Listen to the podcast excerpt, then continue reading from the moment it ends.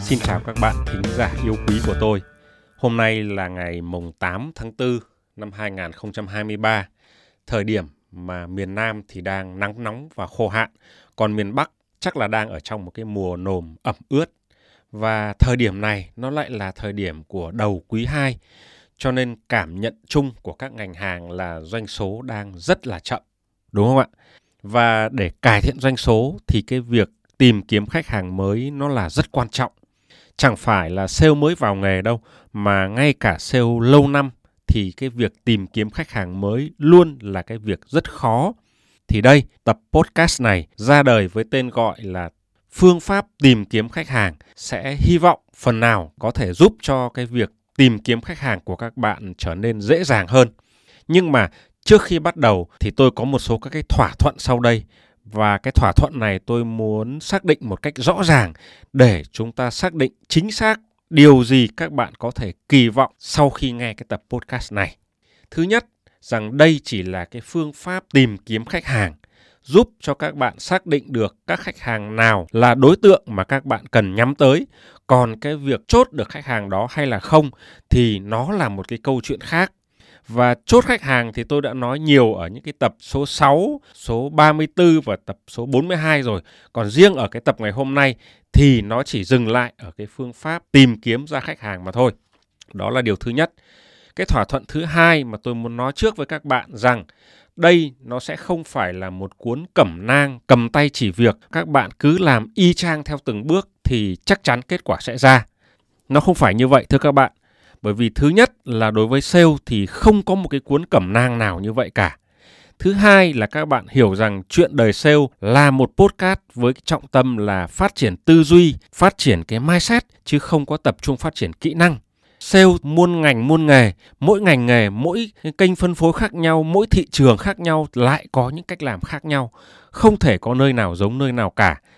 Và nó chỉ có một cái thứ giống nhau ở mọi thị trường, đó là tư duy tìm kiếm khách hàng một cách đúng đắn từ cái tư duy đúng đắn đó ở mỗi thị trường mỗi hoàn cảnh khác nhau thì chúng ta sẽ tự mình sáng tạo ra những cách làm hiệu quả khác nhau và cái tập này chúng ta sẽ thỏa thuận với nhau rằng chúng ta chỉ nói về tư duy nói chung thôi, chứ không nói về kỹ năng đơn lẻ và nếu như các bạn cùng thống nhất với tôi hai cái điều trên, thì chúng ta bây giờ hãy bắt đầu nha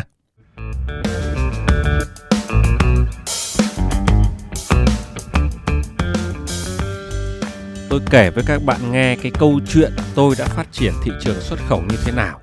Hồi đó tôi làm giám đốc điều hành cho một cái thương hiệu hàng tiêu dùng ở Việt Nam. Công ty của tôi nó là một cái doanh nghiệp vừa và nhỏ các bạn ạ, chứ nó không phải là một cái doanh nghiệp với doanh thu hàng chục ngàn tỷ đồng đâu, cũng không có ban bệ đầy đủ.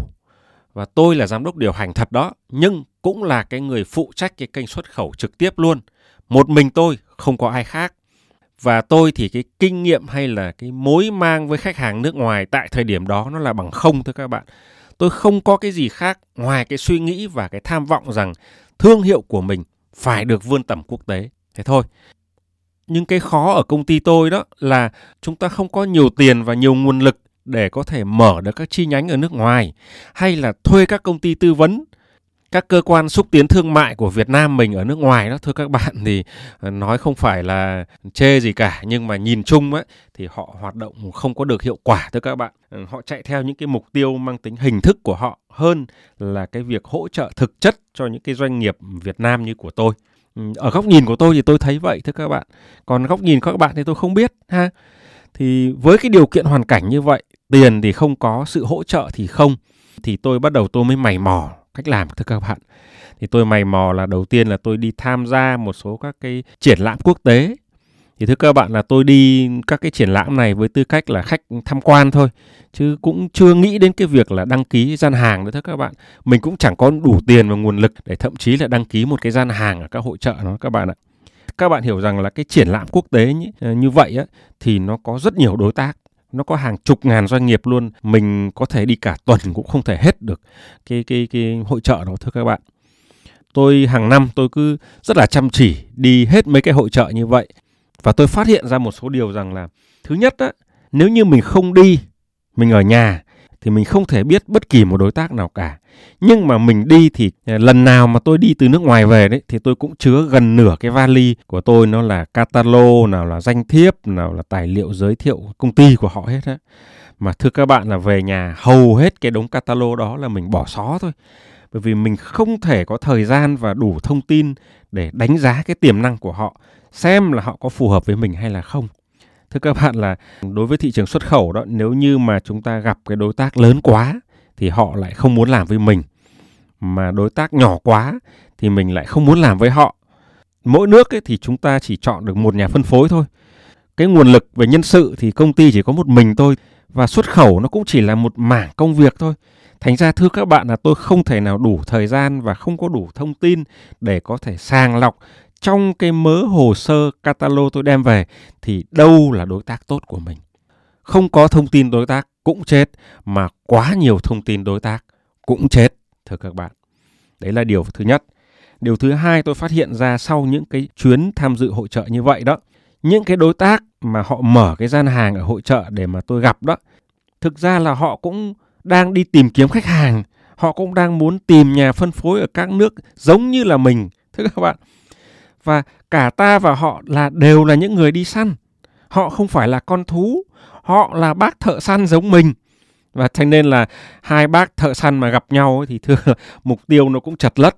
À, lẽ dĩ nhiên là thưa các bạn chăm bó đuốc thì cũng bắt được con ếch. Trong cái số cái đám thợ săn ấy thì cũng có một vài người họ cũng chịu làm ờ, con thú của tôi. Họ cũng đồng ý làm nhà phân phối của tôi. Nhưng mà tới đây lại có hai vấn đề nhỏ nảy sinh. Vấn đề nhỏ thứ nhất, đó là những cái mối quan hệ đó hầu như nó không bền vững lâu dài được, thưa các bạn. Họ trong một cái giai đoạn nào đó, họ cần có cái sản phẩm của mình để họ làm phong phú thêm cái rổ hàng hóa của họ. Họ bổ sung những cái mặt hàng mà họ không có thôi rồi sau đó, họ sẽ tìm cách họ tự sản xuất được cái mặt hàng giống như của tôi. Họ cũng là nhà sản xuất mà. Tôi cũng là nhà sản xuất, tôi làm được thì họ cũng làm được, vậy thôi. Họ không có cái ý định xây dựng cái thương hiệu của mình ở đất nước sở tại, cho nên cái mối quan hệ đó nó cũng chỉ được một thời gian thôi. Đó là điều thứ nhất. Cái điều nhỏ thứ hai đó là cái tìm kiếm khách hàng kiểu này thì nó rất là vất vả và tốn nhiều công sức, mà kết quả thì nó lại hên xui, giống như là ừ, mình đi câu cá thôi các bạn mà cá nhân tôi thưa các bạn tính cách của tôi thì tôi không thích hên xui. Tôi không thích sổ số. Dĩ nhiên làm kinh doanh thì chúng ta biết rằng là không có gì chắc chắn 100% cả. Nhưng mà cá nhân tôi đó thì tôi thích cái nào nó cái tỷ lệ thắng nó phải nhiều hơn thua. Cái nào mà nó phải ừ, thành một cái hệ thống nó tự chạy được ấy. chứ mà mình cứ phải đi đuổi bắt như thế này thì nó rất là mệt. Thế là từ đó tôi bắt đầu tôi thấy cái cách mà mình đi hội trợ quốc tế ấy, nó không ổn mà tôi không tốn thời gian đi hội trợ quốc tế để tìm kiếm khách hàng nữa. Tôi bắt đầu nghĩ một cái cách khác, là làm sao để người ta kiếm mình, chứ mình không phải kiếm người ta. Tức là ở đây tôi đổi cái tư duy là à, đi câu cá sang cái tư duy là chăn ngựa, thưa các bạn. Còn thế nào là tư duy câu cá và thế nào là tư duy chăn ngựa thì tôi xin để cái dấu hỏi chấm ở đây, ha. phần cuối chương trình tôi sẽ giải đáp cho các bạn. Bây giờ tôi xin được phép kể tiếp cái câu chuyện của mình là trong cái chuyện xuất nhập khẩu hàng hóa đó thì tôi thấy rằng là cái xuất xứ nó là rất quan trọng mình là hàng made in Việt Nam mà nếu như mình gặp khách hàng mà họ không quan tâm đến xuất xứ Việt Nam thì dù cho chúng ta có làm gì đi chăng nữa thì cũng rất khó có thể chốt được với họ. Cái phát hiện này của tôi nó cho thấy rằng là đầu tiên á, khách hàng của mình họ phải là cái người chọn hàng made in Việt Nam cái đã. Còn sau khi họ chọn made in Việt Nam rồi, họ có chọn mình hay là chọn đối thủ của mình ở trong nước thì từ từ tính sau. Nhưng cái đầu tiên họ phải có cái ý muốn là chọn một cái hàng made in Việt Nam cái đã. Chứ nếu như họ đã không chọn made in Việt Nam rồi mà mình cứ gặp họ, mình cứ thuyết minh, mình cứ bla bla để đưa cho họ những cái lợi ích ABC thì cái xác suất thành công nó cũng rất là ít các bạn.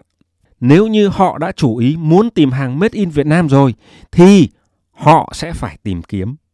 Đó, chắc chắn là như vậy. Họ đâu có thể ngồi yên, họ cũng là business giống mình mà đúng không ạ?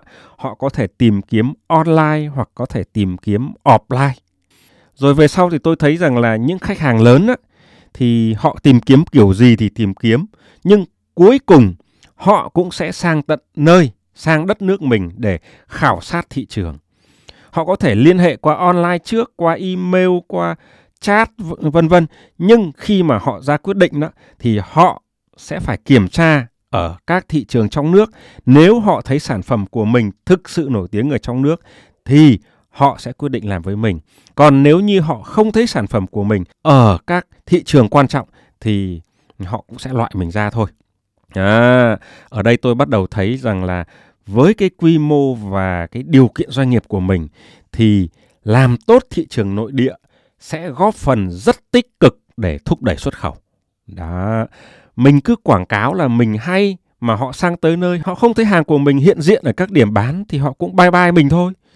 Nhưng mà rồi tôi để ý thấy rằng là khách người nước ngoài sang Việt Nam họ sẽ thường đi khảo sát ở các siêu thị ở các thành phố lớn. Bởi vì đây chính là nơi tập trung cho các thương hiệu uy tín và họ có thể thoải mái lựa chọn và tìm hiểu. Họ không phải mất công sàng lọc nữa bởi vì bản thân các siêu thị đó đã làm cái công việc sàng lọc cho họ rồi. Chỉ có những thương hiệu uy tín mới được bày bán ở trong siêu thị. Đúng không các bạn? Đó, họ sẽ chọn ở trong siêu thị chứ họ sẽ không chọn ở kênh GT. Đó, kênh GT thì họ gần như là không khảo sát đâu.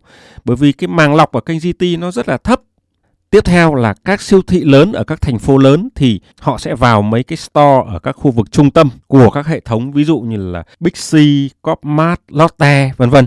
Hồi đó thưa các bạn là tôi phát hiện ra được một cái store mà doanh số ở cái store đó của tôi đó thì thực ra nó không có bao nhiêu thưa các bạn.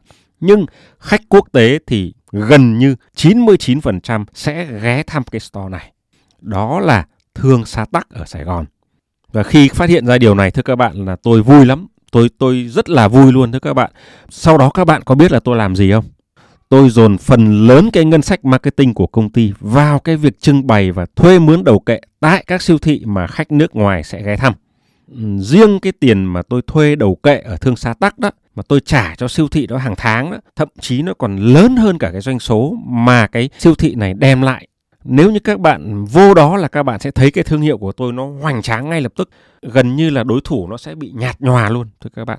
Nhiều người nói là tôi bị khùng. Bán ở đó thì không bao nhiêu mà đầu tư thì quá là dữ. Nhưng mà thưa các bạn là chỉ có một mình tôi mới biết là mình có khùng hay là không. Từ cái thời điểm mà tôi đầu tư như vậy đó, thì tôi chỉ cần ngồi yên một chỗ, khách nước ngoài người ta tìm đến mình quá trời quá đất luôn, thưa các bạn trong một thời gian ngắn thì tôi nhanh chóng chọn được các cái đối tác tốt ở nhiều thị trường quan trọng. Và có những thời điểm mà doanh số xuất khẩu nó vượt trội so với cái doanh số tiêu thụ nội địa, thưa các bạn. Ờ, đặc biệt là trong cái giai đoạn covid khi sức mua trong nước nó gần như là bằng không, thì chính cái doanh thu xuất khẩu nó đã là cứu cánh của toàn công ty tôi. Thì cái câu chuyện của tôi vừa kể nó chứng tỏ một điều rằng là để tìm kiếm khách hàng, chúng ta cần có một cái tư duy đúng trước tiên một số cái tư duy đúng mà tôi rút ra được là cái thứ nhất, mình đi tìm khách hàng, nhưng ngược lại, họ cũng đang đi tìm kiếm chúng ta. Thứ hai, khi họ tìm kiếm chúng ta thì chúng ta phải nắm rõ và hiểu thấu cái thói quen tìm kiếm của khách hàng. Họ sẽ tới đâu để tìm và mình phải tìm cách nổi bật nhất trong số những kết quả mà họ tìm kiếm ra được, cả tìm kiếm online lẫn tìm kiếm offline cái câu chuyện về thương xa thắc của tôi nó là một cái ví dụ rất là điển hình cho chuyện này. Và đó cũng chính là cái minh chứng cho cái việc tôi đã chuyển đổi từ cái tư duy câu cá, tức là thả cái mồi xuống rồi ngồi đợi một cách hên xui, thì tôi đã đổi sang cái tư duy của người chăn ngựa. Tức là sao? Tức là khi tôi là người chăn ngựa, tôi không đuổi theo con ngựa, bởi vì không thể đuổi được. Mà trái lại, tôi đã làm cho cái đồng cỏ của mình nó trở nên đẹp đẽ trong mắt con ngựa. Những con ngựa đó chúng sẽ mò tới, một con tới và sẽ có nhiều con khác đi theo, thưa các bạn. Thực tế thì so sánh giữa tư duy câu cá và tư duy chăn ngựa đó, thì nếu như chúng ta đi câu thì chúng ta sẽ không có mất nhiều thời gian chuẩn bị. Chúng ta chỉ cần có một cái cần rất đơn giản, đúng không ạ? Móc cái mồi vào thả xuống, chúng ta có thể ngồi đợi kết quả rồi. Nhưng cái kết quả đó, nó chỉ là hên xui thôi. Câu được một con không có nghĩa là chúng ta sẽ câu được con thứ hai, con thứ ba. Thế còn ngược lại chăm một cái đồng cỏ thì nó tốn nhiều thời gian và công sức lắm thưa các bạn. Nhưng một khi bạn đã có một cái đồng cỏ tốt rồi thì bạn không bao giờ phải lo là không có khách hàng. Họ sẽ tìm kiếm đến bạn, chứ bạn không phải tìm kiếm khách hàng nữa. Đó là cái cách mà tôi cho rằng nó là bền vững nhất.